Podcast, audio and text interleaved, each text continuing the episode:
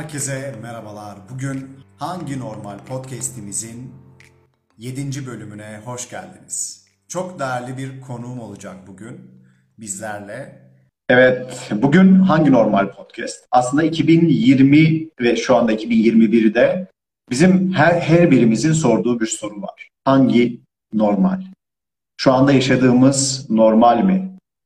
Normal dediğimiz nedir? Hangi normalde yer alıyoruz? Bugün sizlerle hangi normali konuşacağız? Hangi normali konuşunca da e, değerli avukatımız e, Uğur Poyraz ile konuşacağız ve bugün aslında birazcık etik tarafına bakacağız. Yani bugünkü normalde e, etiğimiz nedir? Nasıl daha güzel bir dünyaya beraber yaşayabiliriz? Bugün sevgili Uğur Hocam'la etik, hukuk ve startupları konuşacağız. Hoş geldiniz Uğur Hocam. Nasılsınız? Merhaba, sağ ol. Bodrum'dan herkese çok selamlar. Bodrum'dasınız değil mi hocam? Ee, nasıl orada da kar var mı? Bugün Ankara'da, İstanbul'da her yerde kar var. Bodrum'da nasıl havalar hocam?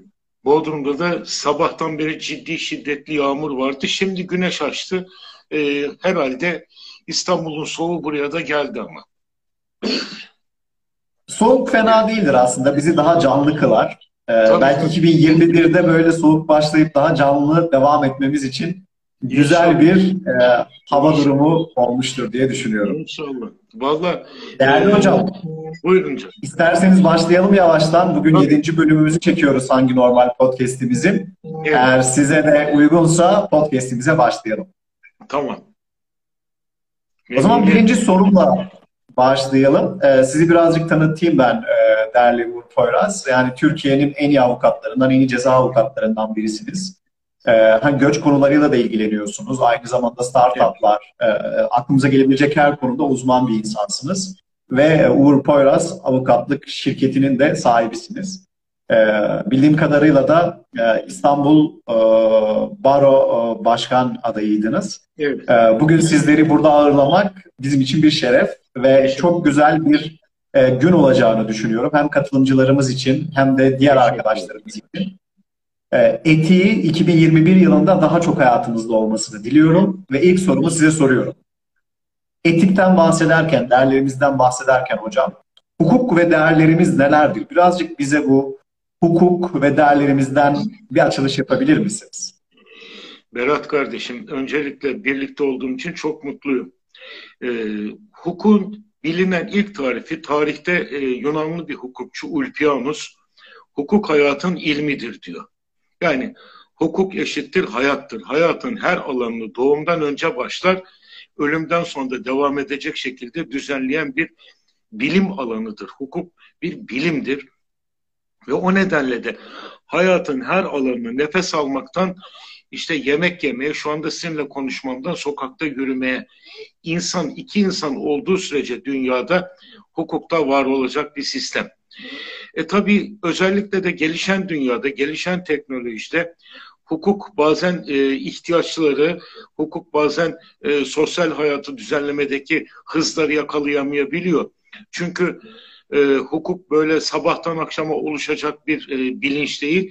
Hukuk yüzyıllar içinde, tarihin süreci içinde gelişen e, ve ancak birkaç yüzyılda kurallarını koyabilen bir kurum. Hani bizde mesela Türkiye'de özellikle ikide bir de kanun değişir. Mesela bir ihale kanunu yaparsınız. O ihale kanunu 5 yıl içinde 62 kere değişir. Bir ceza kanunu yaparsanız 15 yılda yaklaşık 115 kere değişir ve böylece biz kanunla hukuku aynı zannederiz. Hayır. Kanunlar yazılı metinlerdir. Hukuksa vicdandır, etiktir, ahlaktır, erdemdir, bilgidir. Çok farklı bir kavramdır. Yani hukuk fakültesi bitirmeyen her insan hukukçu olabilir ama hukuk fakültesi bitiren her insan hukukçu olamayabilir.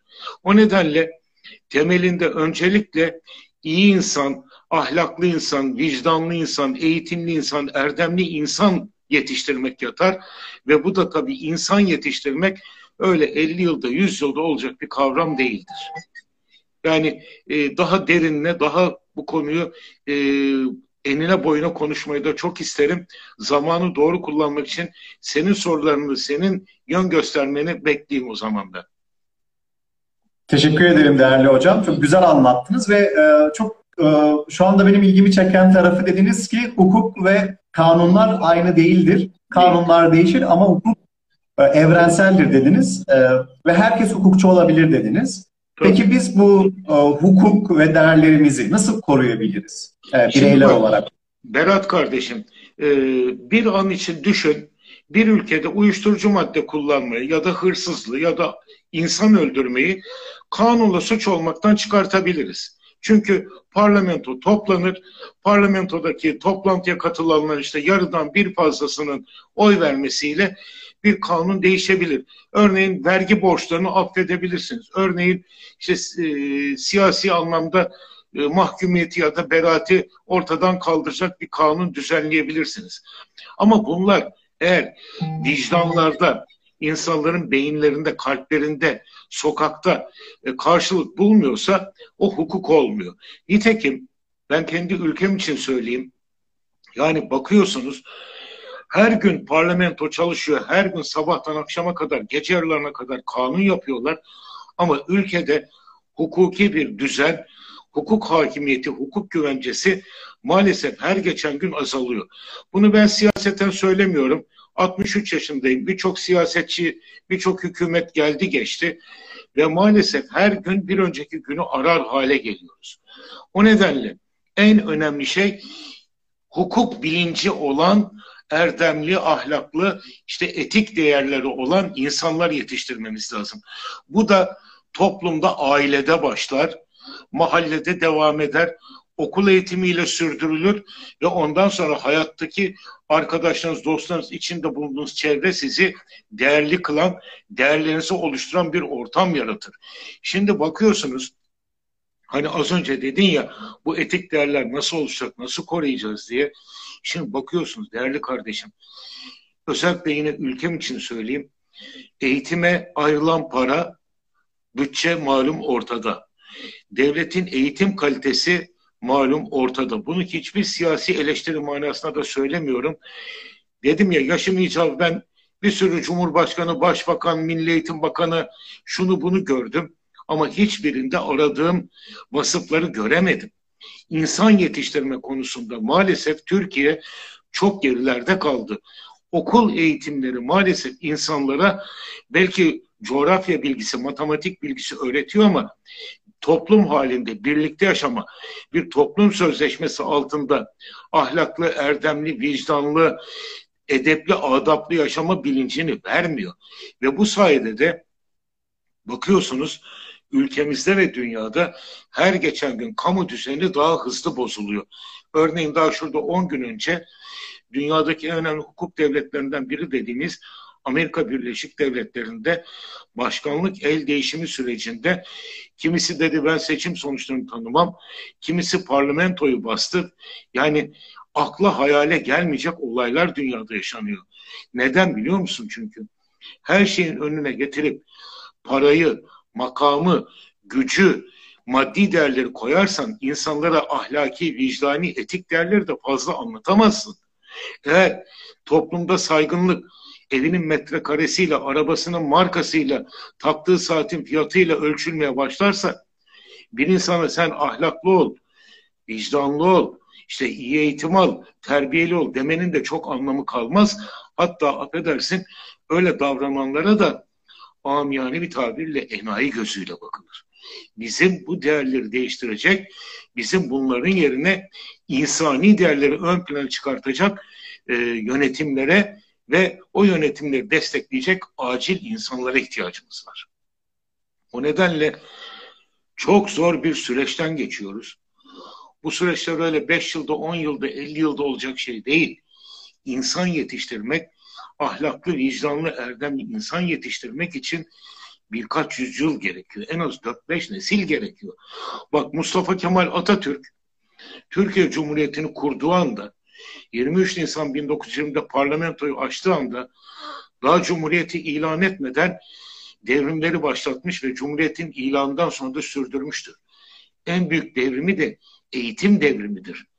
Eğitim devrimini yapıp iyi insan, doğru insan, ahlaklı, vicdanlı, bilgili insan yetiştirmezsen, eğer çağdaş modern eğitim yerine skolastik düşünceye, dogmalara dayalı çağın gerisine kalan bir sisteme yönelirsen toplum maalesef geriler ve hani tabiri caizse vur patlasın, çal oynasın herkes kendine göre bir düzen tayin eder. İşte o nedenle bizim ahlaki değerlere, bugünkü deyimle etik değerlere hukuktan daha fazla ihtiyacımız var. Bakın önemli olan şudur. Dünyada bir sürü e, irili ufaklı dini inançla ilgili değerler var değil mi? İşte Müslümanlık, Hristiyanlık, Musevilik, Budizm şu bu. Bütün dinleri e, ve onların mensubiyeti olan insanların ortak değerleri var. O da ahlaki değerler. Yalan söylemek hepsinde yanlıştır.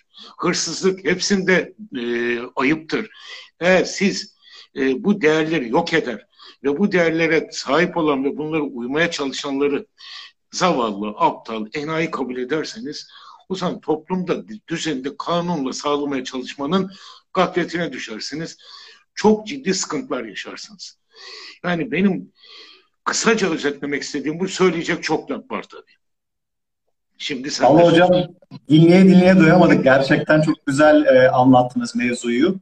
Yani bu bizim yaşadığımız hayatta aslında ahlakın evrensel bir kavram olduğunu ve bütün herkesin aslında ahlaklı olduğu zaman e, gidip onu kötü bir şekilde görmektense onun gerçekten ne kadar e, kamil bir insan olduğunu görmemiz gerektiğini anlattınız. Ve Berat bence de etik değerlerin Berat kardeşim evet. senin soyadın da Kamil zaten. Olgun evet, insan, evet. kamil insan yetiştirmek dünyanın en zor işi. Şimdi olgun, kamil insan ahlaklıdır, vicdanlıdır, erdemlidir. Kendini değil, toplumu düşünür, insanı önceler. Fakat bu materyalist dünyada, bu her şey maddi manada ön plan çıkartıldığı dünyada insanların değerinin parayla, pulla, makamla ölçüldüğü dünyada bu değerleri ön plana çıkarmak gerçekten çok zorlaştı. O kamil insan yetiştirmek çok da kolay değil. Yani bunu niye özellikle üstüne basa basa söylüyorum? Kamil insan olmak için Hazreti Mevlana'nın çok güzel bir sözü vardır. Hamdım, piştim, yandım diyor. İnsanoğlu dünyaya ham gelir. Hani beşer şaşar diyoruz ya. O beşer ham insanı temsil eder. Arapça manası ham insan. Şimdi o beşer bir ömür boyu pişmek zorunda. Pişmek için yanmayı göze alacaksın. Yanmayı göze almak için daima doğrudan, iyiden, ahlaktan, erdemden, vicdandan yana olacaksın. Asla güce boyun eğmeyeceksin. Asla doğru bildiğin yoldan şaşmayacaksın. Ama bunun Berat kardeşim çok ağır bedelleri var. Bak ben sana birkaç örnek vereyim. Onların yolundan gidenlere ne mutlu. Mesela doğruları söylediği için skolastik düşünceye karşı çıkıp insan aklının ön plana çıktığını ve akılla, erdemle, vicdanla hem bilgi hem Tanrı'ya ulaşabileceğini söylediği için 16 Şubat 1600'de Giordano Bruno'yu yaktık. Ya da ya da aynı şekilde konuştuğu için Enel Hak dediği için Değil mi? Bağdat'ta e, Hallacı Mansur'u lime lime ettik. Sivas'ın kapısına Pir Sultan Abdal'ı astık. Neden? Çünkü onların hepsi kamil insan olma yolunda ve iyi insan, örnek insan olup aydınlatmak istedikleri için hani bir mum, bir mumu yakmakla ışığından bir şey kaybetmez diyoruz ama bir başkasını aydınlatmaya çalıştığı için katledildiler. Sivas'ta 33 aydınımızı yaktık. Ha Nazım'ın güzel sözü var. Daha iki gün önce doğum gününü andık. Sen yanmazsan ben yanmazsam nasıl çıkar karanlıklar aydınlığa diyor Nazım. İşte o nedenle ahlaklı, erdemli, vicdanlı, etik değerlere sahip insan maddi değerleri değil, insani değerleri önceleyen insan yanmayı göz alacak. Yanmadan pişemezsin. Pişmeden kamil olamazsın. Kamil olmadan her şey olursa ama insan olamazsın. Mesele de budur. Güce boyun eğmeyeceksin. Doğru bildiğinden şaşmayacaksın. Doğru bildiğin uğruna gerekirse kelleyi koltuğa alacaksın. Bak bir örnek vereyim. Vaktimiz varsa. Bir örnekle anlatayım. Sene 1873. Bak ben size neredeyse 150 yıl geriye götürüyorum. Namık Kemal diye bizim ünlü vatan şairimiz çıkıyor. bir piyes yazıyor. Bir tiyatro oyunu yazıyor. Adı Vatan. Biz onu Vatan yahut Silistre olarak biliyoruz. Vatan yahut Silistre'de ümmetten millete, padişahlıktan meşrutiyete ya da demokrasiye adım atılması ile ilgili temalar var. Halk bu oyunu Berat kardeşim çok beğeniyor. İstanbul'da Gedikpaşa'da tiyatrodan çıkışta büyük gösteriler oluyor. Sarayın kulağına gidiyor. Devir Abdülaziz devri. Abdülaziz bundan rahatsız oluyor. Mahmut Kemal'e önce sürgün, Mausa'ya sürgüne gidiyor. Sonrasında sürgün dönüşü. Bakıyorlar ki Mahmut Kemal'in bu insanlara verdiği bilinç, işte yanmakla ilgili örnek veriyorum, insanlara verdiği bilinç tehlikeli hale gelmeye başladı. Ne manada? Bilinçli insan, ahlaklı, erdemli, vicdanlı insan devlete karşı zaman zaman tehlike kabul edilir. Bu ülkede veya başka ülkelerde. Namık Kemal'i diyorlar ki tutuklayalım. Namık Kemal'i tutukluyorlar. 6 Şubat'ta cezaevine koyuyorlar. Cezaevine konduktan sonra padişahın ablasının Seniye Sultan'ın e, eşi damat Celalettin Paşa'yı mahkeme başkanına yolluyor padişah. Diyor ki git söyle cezalandırsın. Bunu niye anlatıyorum? Can kulağıyla dinlesin herkes. Abdüllatif Supi Paşa mahkeme başkanı Celalettin Paşa ziyaretine gidiyor.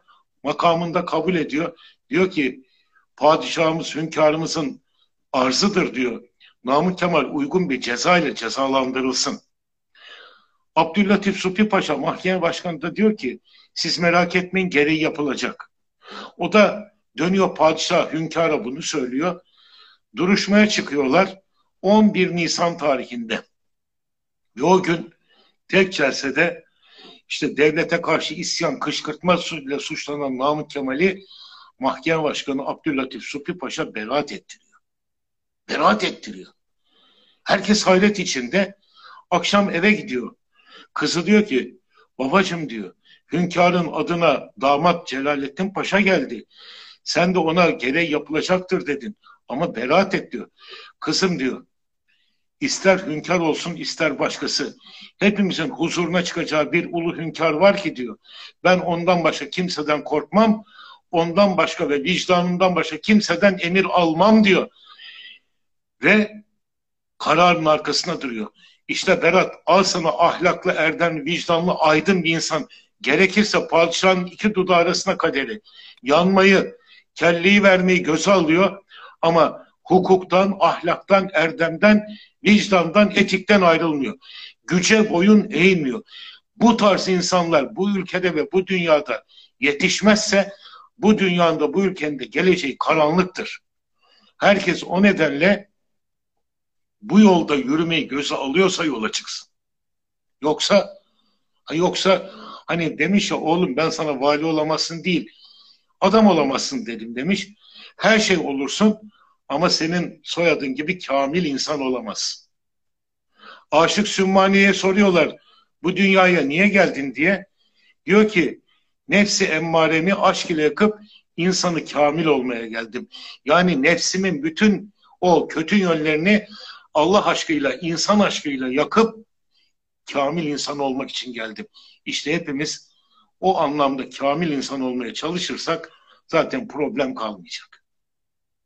Hocam çok güzel anlattınız. Ee, insanların da şu sırada dünyada hani e, aslında bu etiği daha iyi anladığını görüyoruz. Hani kamil insan olun dediğimiz zaman mesela şimdi Telegram, WhatsApp ve e, Signal üçgeninden bahsediyoruz. Yani şimdi işte WhatsApp kullananlar diyor ki verilerim paylaşılıyor. Ben Telegram'a geçeceğim ya da Signal'a geçeceğim ya da BIP'e geçeceğim.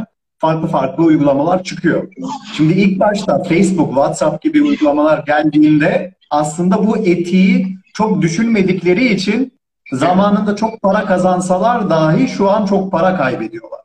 Yani biz iş dünyasında da aslında etiğin ne kadar önemli olduğunu Tabii. ve insanlar aslında ne kadar daha etiği anladığı zaman, ne kadar daha kamil oldukları zaman bu büyük şirketlerin etik olduğunda daha çok para kazandığını da görüyoruz. Evet. İş etiği aslında bizim bütün hayatımızı da etkiliyor. Çünkü bugün yediğimiz e, ürünler, kullandığımız hizmetler hepsi iş dünyasından çıkıyor. Bugün hatta sizinle görüştüğümüz bu Instagram'da bir iş dünyasından çıkan bir uygulama sayesinde. Evet. Evet, sonra bizim podcast'imiz Spotify'da olacak. O da bizim iş dünyasının bize verdiği nimetler arasında. Ama bu iş etiğini sormak istiyorum size şimdi. Yani e, Facebook zamanında daha etik davransaydı belki bugün milyonlarca kullanıcı kaybetmezdi. Evet. Bu şirketler nasıl daha etik olabilir hocam? Orada ne demek istersiniz? Tabii şimdi hemen orada bir şey söyleyeyim mi? Dünyada en kıymetli şey bilgi. Para, pul, makam, mevki değil, bilgi. Çünkü bilgi çağında yaşıyoruz ve bilgi artık parmağımızın ucunda bir tuşa bastığım anda dünyadaki 9 milyar insanla kutuplardan ekvatora herkesle muhabbete girebiliyorsun, muhatap olabiliyorsun. Ama ve en önemli kısmı da bilginin güvenli bir şekilde saklanması, depolanması, aktarılması. Çünkü öyle bir hale geldik ki artık hiçbir şeyimizin güvenli olduğuna dair kimsenin bir inancı kalmadı. Sadece bu Türkiye'de değil, bütün dünyada. Çünkü teknoloji gelişirken yaptığı hani tabiri caizse her şeyin e, kendinde de bir ucunu tutuyor. Yani mutlaka diyor ki ben bunu yapıyorum ama her şeye de ben vakıf olayım. Her şeyi ben bileyim. Sizin bütün bilginizi, sırlarınızı, özel e, yaşantınızı avucunun içine tutuyor. Panzehirini elinde tutuyor. Şimdi böyle bir çağda sosyal medya ağlarından tutun internet ortamındaki her alana işte banka hesaplarınızdan maillerinize evinizdeki akıllı telefondan işte neredeyse buzdolabını kaçta açtın kaçta kapattın ona kadar her şeyi depoluyorlar. Ve bu nedenle de kişisel verileri koruma ile ilgili kanunlar bütün dünyada son 4-5 yıldır çok ön plana çıktı. Ha neden bunu yapıyor insanlar ya da büyük şirketler? E, bu bilgiler çok para ediyor. Sizin bu bilgilerinizi alıp ona buna satıp örneğin Migros'a gittiğinizde burada hani marka söylemek belki doğru değil ama ya da bir markete gittiğinizde bir rafın önünde 3 tane 5 tane birine baktığınızda onu algılayıp ondan sonra ha bak bu senin ürününe baktı ya da işte seni başka bir ürüne yönlendiriyorlar. Mehmet Akif Ersoy'un İstiklal Marşı'na Berat kardeşim çok güzel bir cümlesi var. Mısra var. Medeniyet dediğin tek dişi kalmış canavar diyor medeniyet insanlara mutluluk getirmedi. Hele son 150 yılda medeniyeti insanlar tamamen birbirlerine karşı üstün olmak ve birbirlerinin üzerinde güç, hakimiyet kurmak için kullanıyorlar. Medeniyeti silah yapmak için kullanıyorlar. Medeniyet işte atom bombası yapmak için kullanıyor.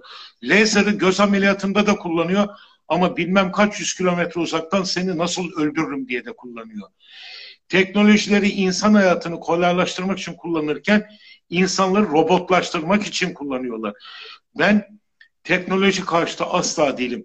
Ama teknolojiye de bu kadar teslim olmanın gelecekte çok büyük tehlikeler doğuracağına gönülden inanıyorum. Örneğin benim yaşımdakiler değil ama belli bir yaş grubu hele gençler benim de 18 yaşında bir oğlum var uyuşturucu maddeden daha fazla bir şekilde teknoloji bağımlısı hale geldiler. Elinden insanlığın cep telefonunu alırsan hani amiyane tabirle ceketini, pantolonunu, iç çamaşırını çıkar o kadar rahatsız olmuyor. Ama elinden cep telefonunu bir saat al çılgına dönüyorlar. Bu kadar teknoloji bağımlısı olursan o zaman da ne olur? O teknoloji şirketlerinin elinde oyuncak olursun. Şimdi işte WhatsApp, Telegram, Sinyal ya da başkaları. Bir laf var çok güzeldir. Bedava peynir ancak fare kapağında olur derler. Neden oraya koyar peyniri? Bedavaya fare oraya gelsin ben de onu yakalayayım diye. Bedavaya hiç kimse dünyada hiçbir şey vermez. Ancak annem, baban, yakın dost dediğin insanlar sana verir. Çünkü gönül vermiştir sana. Eğer bir insan ya da bir kurum sana gönül vermiyorsa, bak ben hep söylerim. Ben hep hayatım boyunca beni bilen bilir ben mahalledeki bakkaldan, kasaptan, manavdan alışveriş ederim. Git büyük markete 10 kuruşun eksik çıksın sana ekmeği vermez. Çünkü onlar teknolojiyle donanmış dev şirketler ve seni sadece para olarak görüyor. İnsan olarak görmüyor. Seni bir tüketim aracı olarak görüyor. Etik olarak bakmıyor. Demiyor ki ya bunun bugün cebinde benden dün geldi bin liralık alışveriş etti. Bugün de bir liralık ben ona bir ekmeği bedava versem ne olur demiyor. İnsanları uyuşturucu bağımlısı gibi teknoloji bağımlısı yaptılar. O teknolojiyi de dünyayı yöneten büyük şirketler kendi şahsi çıkarları için kullanıyorlar. Bak Berat kardeş, devletlerden daha zengin insanlar oluşmaya başladı. Kimleri kastettiğimi yabancı isimleri tek tek sayabilirsin. Böyle bir dünyayı ben kabul etmiyorum. Böyle bir dünya inanın gelecekte çok daha tehlikeli hale gelecek. Yani insanlar kendi güvenliklerini, kendi bilgilerini, kendi kişiliklerini devletlere de değil, belli holdinglere ve onların patronlarına teslim eder hale geldiler. Bunlar belki önce hoşumuza gitti. Aa ne güzel işte uzaktan uzağa görüşüyoruz. Uzaktan evin kapısını açıyoruz. Yok buzdolabını çalıştırıyoruz. Şimdi diyoruz ki eyvah bizim her şeyimizi herkes bilir oldu. Yani öyle kavimler göçü gibi telegrama taşınmayla ya da işte oradan öyle gezmeyle hiçbirinden kurtulamazsın. Biri Amerika'nın, biri Rusya'nın, biri Çin'in, biri bilmem nenin elindeki bilgi toplama şirketleri. O nedenle yapılacak olan ne? Teknolojiden azami istifade ederek ama en öne insanı koyarak, ahlaki değerleri koyarak, erdemi, vicdanı, bilgiyi koyarak ve insanın o insan yapan özelliklerini, duygularını hiçbir şekilde köreltmeden insan ağırlıklı bir dünyada ve Türkiye'de yönetim biçimi kurmak. Bunu yapamazsak inan var ya belki ben görmem yaşım yetmez ama sizler ya da daha gençler robotların hakimiyeti altında yaşamayı göze alacaksınız. Söyleyeyim size. Söz sende. Hocam e, robotlar dedik. E, ya Elon Musk'ın aslında şu an e, yeni bir kaç girişimi var. O da işte bizim yapay zekayı beynimizle birleştirmesi gibi. Bezos diğer evet. taraftan daha farklı teknolojiler de geliştiriyor. Ben şöyle diyorum, biz de geliştirelim. Sadece bunu, bunu 3-5 kişi geliştirmesin. Blockchain teknolojisi var mesela. Dünyadaki bütün evet. teknolojik ağı bütün dünyaya yayabiliyor. Biz evet. de, bizim ülkemizde de, diğer ülkelerde de işte e, Arap coğrafyasında, Çin'de, Amerika'da, Brezilya'da her yerde bu teknolojiler gelişsin ki sadece belli bir San Francisco çevresinde olmasın. O ben e, ben onu o şekilde yanlış görüyorum sizin gibi. Ama bunu da e, birazcık hani bizim e, hani biraz uyanmamızla daha iyiye gidebileceğini düşünüyorum. Hani ben mesela Telegram, WhatsApp, Signal ya da işte bir üçgeni, dörtgeninden yani hepsi aynı dediğiniz gibi. Bir içinde, diğeri Amerika'da, diğeri Rusya'da. Önemli olan burada bizim sizlerle beraber bizim de bu teknolojilere hakim olmamız. Sadece kullanıcı değil, bu teknolojileri yapan beyinler de olmamız. Ki bunu Çin başardı 30 yılda baktığınızda eskiden hiç teknoloji üretmezken bugün Çin Amerika'dan daha fazla e, teknoloji alanında makale yazıyor. Yani bunu Çin e, başarmışsa ki açlığı yendiğini e, duyurdu bu sene. Bence bütün dünyada e, teknoloji hem bizi daha eşitlikçi bir hale getirebilir hem de sadece bir şehirde teknoloji üretilmesinin de önüne geçebiliriz. Ama ne Ama zaman Berat'cığım, teknolojiyi ve insan değerini iyi anlarsak o zaman olacağını Tam burada bir şey söyleyeyim çok kısa. İşte orada da evet. eğitim anlayışı öne çıkıyor. Şimdi Mustafa Kemal Atatürk Türkiye Cumhuriyeti'ni kurar kurmaz dedim ya yaptığı en büyük devrim eğitim devrimidir. Tevhidi tedrisat kanunu yani eğitimin tekniği kanunu getirmiş. Modern dünyanın bütün bilim insanlarını, hukukçularını, İkinci Dünya Savaşı'nda Almanya'dan kaçan hukukçular, bilim insanlarını Türkiye'ye davet etmiş. Türkiye'den birçok genci devletin büyük desteğiyle, o yoksul, fakir devletin desteğiyle dünyadaki en iyi ülkelerde, en iyi üniversitelerde eğittirmiş ve onlar... Hocam bir saniye galiba sesiniz gelmiyor olabilir. Ee, benim sesim gelmiyor. sormak istiyorum. Sesi, se, e, Uğur Bey'in sesini duyabiliyor musunuz şu anda? Ben de ses gelmiyor da e, kullanıcılarımıza soralım. Acaba şimdi duyuluyor mu? E, ben de çok kısık geliyor ses. Ama kullanıcılarımız iyi duyuyorsa e, devam edelim hocam o zaman Peki. kaldığınız yerden. Şimdi, e, lütfen ses duyulmuyorsa bize söyleyebilirseniz çok mutlu oluruz. Bak e, en önemli şey eğitim diyoruz. İnsan eğitmek diyoruz. Ben hani sesimi mümkün olduğunca da yüksek perdede kullanıyorum. Mustafa Kemal Atatürk gençleri dünyanın en önemli bilginin en fazla olduğu ülkelere yollamış ve onların hepsi bu ülkeye daha sonra çok kıymetli insanlar olarak gelmiştir. Bir örnek verebilir miyim müsaade edersen? Lütfen şimdi, hocam. Şimdi bir genç Hayda e, Sirkeci'den trene binip Ankara Ankara'dan geliyor. Sirkeci'den trene binip Almanya'ya gidecek. Ve o genç gerçekten çok da inanamıyor. Bu devlet bana her ay 500 lira yollayacak mı? Ben böyle güzel bir eğitim alabilecek miyim diye. O genç daha trene bineceği sırada bir telgraf geliyor. O telgrafta diyor ki sizleri sizleri ben bir kıvılcım olarak yolluyorum. Geriye sizler ateş parçası olarak döneceksiniz. Mustafa Kemal telgraf çekiyor. Ve o genç gidiyor Almanya'da tıp eğitimi yapıyor. Dönüyor geliyor Türkiye'de başbakanlığa kadar yükseliyor. Kim biliyor musun? Sen tabii sen doğmadan vefat etmişti. Mustafa Sadi Irmak. Bu ülke insana yatırım yaparsa, çağdaş eğitime, bilime yatırım yaparsa, teknolojiye yatırım yaparsa o zaman o dediğin muasır medeniyet, Mustafa Kemal'in gösterdiği muasır medeniyet seviyesinde yakalar. Ama şu anda bizim eğitim sistemimiz maalesef arzu ettiğimiz eğitim sisteminin özellikle devlet okullarındaki eğitim kalitesi itibariyle söylüyorum çok gerisinde kaldı. Ve o nedenle de Türkiye özellikle bu PISA'da yapılan sınavlarda ilk 50'ye 100'e giremiyor. Dünyada üniversitelerimiz maalesef ilk yüzde 200'de göremiyoruz. Ve maalesef üniversitelerimizin işte akademik kadrolarının yetersizliği nedeniyle üniversitelerimiz hukuk eğitimi ilkokul, ortaokul düzeylerine düştü. Şimdi bütün bunları düzeltmeden, bunları düzeltmek için en az 20-30 yıl lazım. Sen Japonya örneğini verdin, Çin örneğini verdin, Güney Kore örneğini de koyalım. 1950'lerde ayağında ayakkabı olmayan ülkeler şu an dünyaya teknoloji satıyorlar. Arabadan tut, bilgisayardan tut, cep telefondan tut. En e, uygar ülkelere onlara yetişip geçip malzeme mal satıyorlar. Ama bütün bunlar neyle oldu? Bilgiye öncelik vererek oldu. E biz bakıyorum Türkiye'deki akademik eğitim, ilkokul, ortaokul, lise ve üniversite eğitimlerinin kalitesi bu olursa maalesef dünya ile aramızdaki o bilgi çağını yakalama konusundaki mesafe her geçen gün azalacak.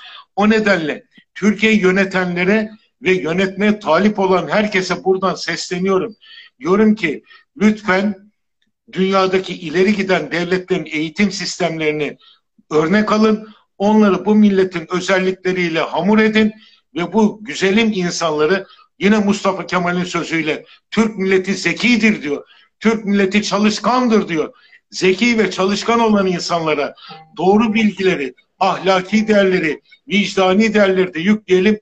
Biz o zaman gerçekten dünyada hukuken de, ilmen de, ekonomik olarak da, siyaseten de güçlü devlet haline geliriz. Yoksa hani böyle hamasi sözlerle, edebi sözlerle bir yere varmak gerçekten imkansız. Söz sende. Hocam o zaman bu iş dünyasından da konuşmuşken hani bizim e, etik değerlerimize sahip kendi girişimlerimizle ben şey söylemek istiyorum size. Türkiye'de derler ki iyi bir muhasebeciniz varsa sırtınız yere gelmez. Ama bu bence sadece yatırımı alana kadar.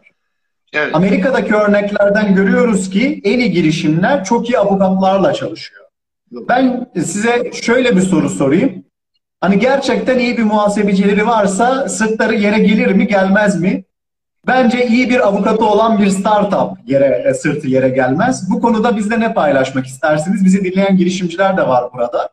Ee, genel olarak teknoloji ve girişimcilere yönelik bir yayın yapıyoruz. Tabii. Hani bu girişimler e, yani yatırım işleri olduğunda işte bir avukatsız bir muhasebeciyle halletmeye çalışıyorlar. Birazcık hani bize bu kısacası bu konuyu anlatabilir misiniz? Yani bir girişim arkasında nasıl bir e, avukatla çalışmalı ve nelere dikkat etmeli? Şimdi Berat kardeşim biz bir kuşun kanatları gibiyiz. Bir kuş tek kanatla uçabilir mi? Mümkün değil. İki kanatla dengeli bir şekilde doğru uçuş anca yapabilir. Eğer bir insanın, bir sanayicinin, iş adamının, girişimcinin bir kanadı mali ise bir kanadı da hukuktur. Yani bir tarafında mali müşaviri, muhasebesi varsa öbür tarafında mutlaka iyi bir mali hukuku bilen, e, ticaret hukukunu bilen, borçlar hukukunu bilen, ceza hukukunu bilen çok kıymetli bir hukukçuyla çalışmak zorunda. Hiçbir uçak tek kanatla uzun süre uçamaz. Hiçbir kuş tek kanatla belli bir müddetten sonra uçamaz, yere çakılır. Maalesef Türkiye'de, özellikle Türkiye'de hukuk ancak insanların başı sıkıştığında gittiği bir yer. Ben de hep diyorum ki başınız sıkışmadan önce bir işe başlarken bir e, gayrimenkul mü, bir yer mi alacaksınız, bir şirket mi kuracaksınız, ticaret mi yapacaksınız?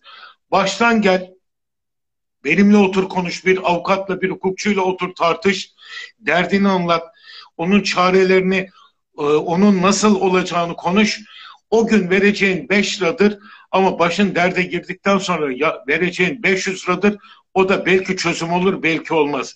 O nedenle ben bütün girişimcilere, bütün iş adamlarına, bütün insanlara kim olursa olsun başı dara düştükten sonra, başı belaya girdikten sonra değil, işin başlangıcında elbette bir mali müşavirle çalışmalı ama mutlaka iyi bir hukukçuyla, iyi bir avukatla konusuna vakıf, konusunu iyi bilen bir avukatla yapılacak işin alanına göre hastane açacaksa hem ticaret hukukunu hem sağlık hukukunu, işte fabrika açacaksa işte hem teknoloji hukukunu hem borçlar hukukunu, ticaret hukukunu.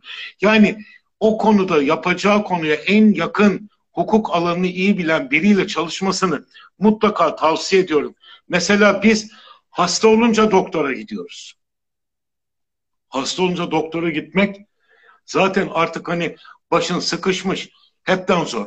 Önemli olan hastalanmadan zamanında gidip muayenelerini olup bunu söylüyorum ya bak ben de şu anda midemden rahatsızım. O da ayrı konu. İşte Geçmiş olsun o, hocam. Sağ ol. O bilinç kolay kolay oluşmuyor. İşte diyorum ya kaç yüzyılda oluşuyor bu bilinç. Türkiye'de mesela insanlar gidiyorlar kendi başlarına dava açıyorlar. Kendi başlarına şirket kuruyorlar. Kendi başlarına inşaat sözleşmesi örneğin yapıyorlar. Hayret ediyorum. O zaman kendi başına git dişini de çek kardeşim. Kendi başına git gözlüğünü de al. Doktora niye gidip muayene oluyorsun? Yani böyle bir şey ne akla ne bilgiye ne hani e, mantığa sığar kabul edilir. Ama bunlar e, dedim ya yani biz daha çok genç bir ülkeyiz. Hukuk bilinci de, iş bilinci de, yaşam kültürü de biraz kolay oluşmayan kavramlar. Mücadele edeceğiz. İnsanlara bunların yollarını göstereceğiz. Onların bu, buralara erişmesi için uygun şartlar sağlayacağız. Herkesin cebinde belki çok fazla parası olmayabilir, zamanı da olmayabilir. Uygun zamanda, uygun şartlarda, uygun bütçelerle onları hukukla iç içe tanıştıracağız, iç içe çalışma imkanı sağlayacağız ve bu sayede de sağlıklı bir ticaret ortamı, sağlıklı bir ekonomi ortamı yaratacağız. Bak son bir şey söyleyeyim bu konuyla ilgili. Şimdi Türkiye'de insanlar avukata sonradan geldiği için, başı sıkışınca geldiği için Türkiye'de yaklaşık 50 milyona yakın icra dosyası var. Biraz daha fazla belki ve 20 milyona yakın dava dosyası var. Neden? E kendi başına dişini çekmek gibi kendi dişini kendin çekmeye kalkarsan sağlığını da kaybedersin, dişini de kaybedersin, telafisi imkansız zararlara da uğrarsın. O nedenle diyorum sorduğun soru çok doğruydu. Mali müşavirle tek başına bu işler yürümez. Mutlaka iyi bir avukatla baştan her şeyi iyice tartışıp konuşarak hukuki sonuçlarını iyisinde kötüsünde görerek yola çıkmak lazım. Aksi takdirde hevesle çıkılan yol hüsranla sona erer. Bu da herkesin üzülmesine, sağlığını, parasını e, ya da heveslerini kaybetmesine, o girişim ruhunu kaybetmesine yol açar.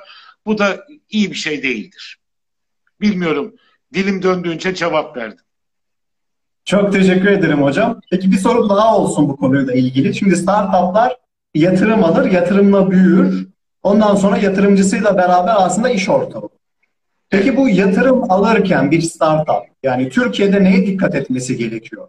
Nasıl daha bilinçli alabilir bu yatırımı? Birazcık bu konuda bize e, ya örnekler vererek paylaşabilirsiniz ya da dikkat etmemiz gereken konulardan paylaşabilirsiniz. Son olarak e, son olarak değil de sondan bir önceki soru e, startuplar yatırım alırken, işlerini büyütürken neye dikkat etmeli? Şimdi birincisi bizim gibi ekonomisi kırılgan ülkelerde yatırım yaparken gerçekten hem e, parasal yönden, ekonomik yönden hem hukuki yönden hem de piyasa şartları yönden çok iyi araştırma yapmak lazım. Yani bu sabah kalktığımızda hava güneşli diye evden e, ince bir ceketle çıkarsanız akşam yağmur yağar, ıslanır, sonra da hasta olur, sağlığınızı da kaybedersiniz. O nedenle hem yapılacak girişimle ilgili alanda gerçekten bir ihtiyaç var mı? Yani heves etmek ayrı bir şey. Heves ettiğiniz konuyu akılla planlamak ve o akılla planladığınızı hayata doğru bir şekilde geçirmek ayrı bir şey. İkincisi bütçe. Şimdi Türkiye'de girişimcilerin iş hayatının çok fazla sermayesi yok. Cebinde az parayla yola çıkanlar özellikle banka kredileriyle işte şu ya da bu şekilde kredi alıp evini ipotek edip bir şekilde yani başkasının parasıyla yola çıkıyorlar. Başkasının parasıyla bankanın ya da birinin parasıyla yola çıkmak eğer koyduğunuz sermaye çok büyük ölçüde bankanın ya da başkasının parasıysa ve koyduğunuz sermayenin sonunda yapacağınız iş zamanda hayata geçmezse, zamanda hayata geçse bile beklediğiniz şekilde bir karşılık görmezse elinizdeki avucunuzdaki de gider. Hani bir laf var ya dimyata pirince giderken evdeki bulgurdan da olmak misali. O nedenle mümkün olduğunca mali müşavirle, hukukçuyla oturup iyice tartışıp e, mümkün olduğunca az borçlanarak piyasadaki şartları da iyi takip edip az borçlanarak iş yapmak lazım. Üçüncüsü e, biriyle ortak olacaksınız. Sizin çok iyi bir fikriniz var. Bu fikri hayata geçireceksiniz. Sonra da birlikte yol yürüyeceksiniz. Valla ortaklık yapmak evlilik yapmak gibidir. Her şey çok güzel başlar ama bir an gelir ki çok kötüye sapabilir ve çok e, hoş olmayan şekilde neticelenebilir. O nedenle her şeyi başlangıçta yazılı hukuka tabi tutup evet her sözleşme yüzde yüz korumaz ama yüzde 90-95 sizi koruyacak şartlarda her iki tarafın haklarını da dengeleyecek şartlarda iyi bir sözleşme yapmak gerekir. Bu iyi sözleşmeyi de işte yapacak olan yine o konuya vakıf, o konuyu iyi bilen bir hukukçuyla olabilir. Bizde insanlar ne bileyim inşaat sözleşmesi yapıyor. icat yapıyor. O icadı birine pazarlarken kendi kendine oturup sözleşme yazabiliyor. Ben bunlara hayret ediyorum. Çünkü inan Berat 36 yıllık meslek hayatında şunu gördüm. Kendi başına yola çıkanların yüzde 90'ı sonunda mahkemede buluyorlar kendilerini. Ve mahkemeye düştüğüm vakit bizim ülkemizde de birçok ülkede de öyle 6 ayda bir senede bunlar çözülmüyor. Korkunç bir zaman kaybı, moral kaybı, para kaybı oluşuyor ve insanlar bir kere o heveslerini kaybettiği vakit ya da parasını bir daha da tekrar o girişim alanına geri dönmekte çok zorlanıyor. O nedenle az önce söylemiştik iki kanadı sağlam tutacak yani mali ve hukuki kanadı aklını, fikrini, bilgisini her ikisiyle paylaşıp ortak bir e, fikirde buluşacaklar. Ayaklarını yere sağlam basacaklar. Hani şu var kervan yolda düzülür diye bir Türk atasözü vardır. Hele yola bir çıkalım da bakalım bu mantıkla asla bir şey yapılmaz. Artık 21. yüzyılda yaşıyoruz. 21. yüzyılda ne zamanı ne parayı boş harcamak gibi şansımız yok. Ve en kıymetli şey olan da bilgimizi ve fikrimizi kimse için ya da hiçbir halde boş harcamak gibi lüksümüz yok. O nedenle bir düşüneceğiz, pardon bin düşüneceğiz, bir yapacağız. Aklın, bilginin, vicdanın, ahlakın, etin süzgecinden geçirdikten sonra adımımızı ona göre atacağız. Adımını sağlam at ki ayağın kaymasın. Allah korusun ayağın kayarsa kolun kırılır, kafan kırılır. O nedenle. Hukuk ve mali iki taraf gerçekten güçlü olduğumuz startupların yolu açık olur. Bizde yetenek var. Bu yeteneklerin doğru düzgün iş yapması gerekiyor. Bunun da bir yolu mali, iyi bir mali yönetim bir de iyi bir hukuk yönetimi ve tabii ki de bu çözümlerin etik olması. Son olarak hocam e, sizin WhatsApp'ınızda bu yazıyı görmüştüm. Hukuk eşittir huzur. Evet. Çok etkilenmiştim. Yani hukuku huzurla birim tutuyorsunuz. Evet. Ee, hani son olarak ben e, bu sözü söylemek istiyorum. Hukuk eşittir huzur. Evet. Burada bize son tavsiyeleriniz nelerdir ve niye hukuk eşittir huzur? Ya şu kadar söyleyeyim. Yani hukuk kurallarına uyarsak, hukuk kuralları, bak yine hukuk diyorum, kanun kuralları demiyorum. Hukuk çünkü eşittir, dediğim gibi ahlaktır, erdemdir, bilgidir, vicdandır. Yani hukuk budur. Tamam mı? Hukuk kurallarına uyarsak, yani şöyle söyleyeyim, midenin rahatsızlığı var ama sen midene o rahatsızlığı veren yiyeceği yiyorsun. Sonra diyorsun ki benim midem ağrıyor. Midem ağrıyınca sağlığım bozuluyor. Sağlığım bozulunca iş hayatım, özel hayatım bozuluyor. E kardeşim o zaman niye yiyorsun o yiyeceği? Yeme. Huzurunu niye bozuyorsun?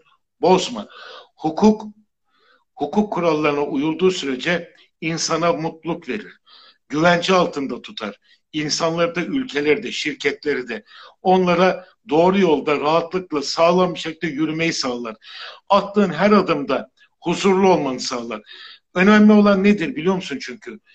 Bütün dünya senin malın olsa, bütün dünya işte ülke senin olsa ama huzurun yoksa hiçbir anlamı yoktur. Bak Cihan Padişahı Kanuni Sultan Süleyman çok güzel bir sözü var. Muhibbi mahlasıyla şiirler yazmış. Diyor ki halk içinde muteber nesne yok devlet gibi olmaya devlet cihanda bir nefes sıhhat gibi diyor. Yani insanların içinde devlet gibi işte padişahlık gibi devlet yönetmek gibi bir büyük e, devlet yok ama en büyük devlet diyor bir nefes sıhhat. Şu pandemi sürecinde korona günlerinde neyi öğrendik? Sağlığın yoksa rahat bir şöyle bir diye derin nefes alamıyorsan isterse bir köşede trilyonların olsun, isterse binlerce evin araban olsun. Allah önce insana ağız tadı versin, sağlık versin. Onlar yoksa huzur yok. Ama en önemli şey eğer bir ülkede, bir toplumda, aile içinde hukuka uyuluyorsa hukuk eşittir huzurun için diyorum. Mutlusun, keyiflisin, rahatsın, yüzün gülüyor. Eğer bunlar yoksa ya da bunlardan birkaçı eksikse suratın asılıyor, miden ağrıyor, başın ağrıyor. Yarına güvenle bakamıyorsun. E be kardeşim o zaman niye yaşıyorsun? O nedenle hukuka uy, huzurlu yaşa. Benim hayat felsefem motto deniyor. Hukuk eşittir huzur. Başka da diyeceğim yoktur. Herkese hukukla dolu, ahlakla dolu, erdemle dolu, bilgiyle dolu, vicdanla dolu Mustafa Kemal'in gösterdiği yolda Türkiye Cumhuriyeti'nin değerlerine sadakatle bağlı olarak yaşamayı, huzurlu, mutlu yaşamayı buradan canı gönülden diliyorum. Herkese de sevgilerimi, selamlarımı Bodrum'dan, Yalıkavak'tan yolluyorum. Başka diyeceğim yoktur. Çok teşekkür ederim sevgili Uğur Hocam. Bugün e, sizinle beraber 7. bölümümüzde e, müthiş bir şekilde etiği, huzuru ve hukuku konuştuk. E, öncelikle katıldığınız için çok teşekkür ederim. Ben teşekkür Biz hangi normal sorusuyla başladık? Yani yaşadığımız normal normal mi? Eski normal normal miydi? Madem ki yeni bir normalde yaşayacağız, her hafta bir soru soruyoruz ve bugün bu haftaki sorumuz hukuktu, etikti ve startuplardı. Bugün bizlere katıldığınız için çok teşekkür ederim. Tek e, bir şey söyleyeyim mi? O, onur duydum hocam burada olduğunuz Tek bir şey söyleyeyim mi? İnsanlar, insanlar bak hayvanlarda, bitkilerde yok bu. Bütün tabiatta, bütün kainatta yok bu. Hepsi birbirini sever, hepsi birbirine kardeştir. İnsanlar güce tapar hale geldi, paraya makama tapar hale geldi. İnsanlar sevgiyi ön plana koysun, karşılık sevgiyi ön plana koysun. İnsanlar hukuka uysun, insanlar bu değerlere uysun, huzurlu olsun, mutlu olsun. Ne olur, ne olur birbirimizi gerçekten kalpten sevelim. Birbirimize gerçekten yaşadığımız her güne şükrederek sağlıkla, saatle bağlanalım. Bizim birbirimize bundan sonra başka hiçbir şey ihtiyacımız kalmıyor. Sevgiyle, samimiyetle, sadakatle birbirimize bağlandıktan sonra yapacak başka hiçbir şey ihtiyacımız kalmıyor. Aksi takdirde kendi başımızı belaya sokuyoruz. Ben tekrar gözlerinden öpüyorum. Herkese de sağlıklı, mutlu, hukuklu, huzurlu günler diliyorum. Teşekkür ederiz Uğur Hocam ee, ve Hangi Normal Podcast'in 7. bölümünün de sonuna gelmiş bulunmaktayız. Uğur Hocam'la hepinize huzurlu ve hukuk dolu günler diliyoruz. Teşekkürler. Sağ ol. Sağ ol.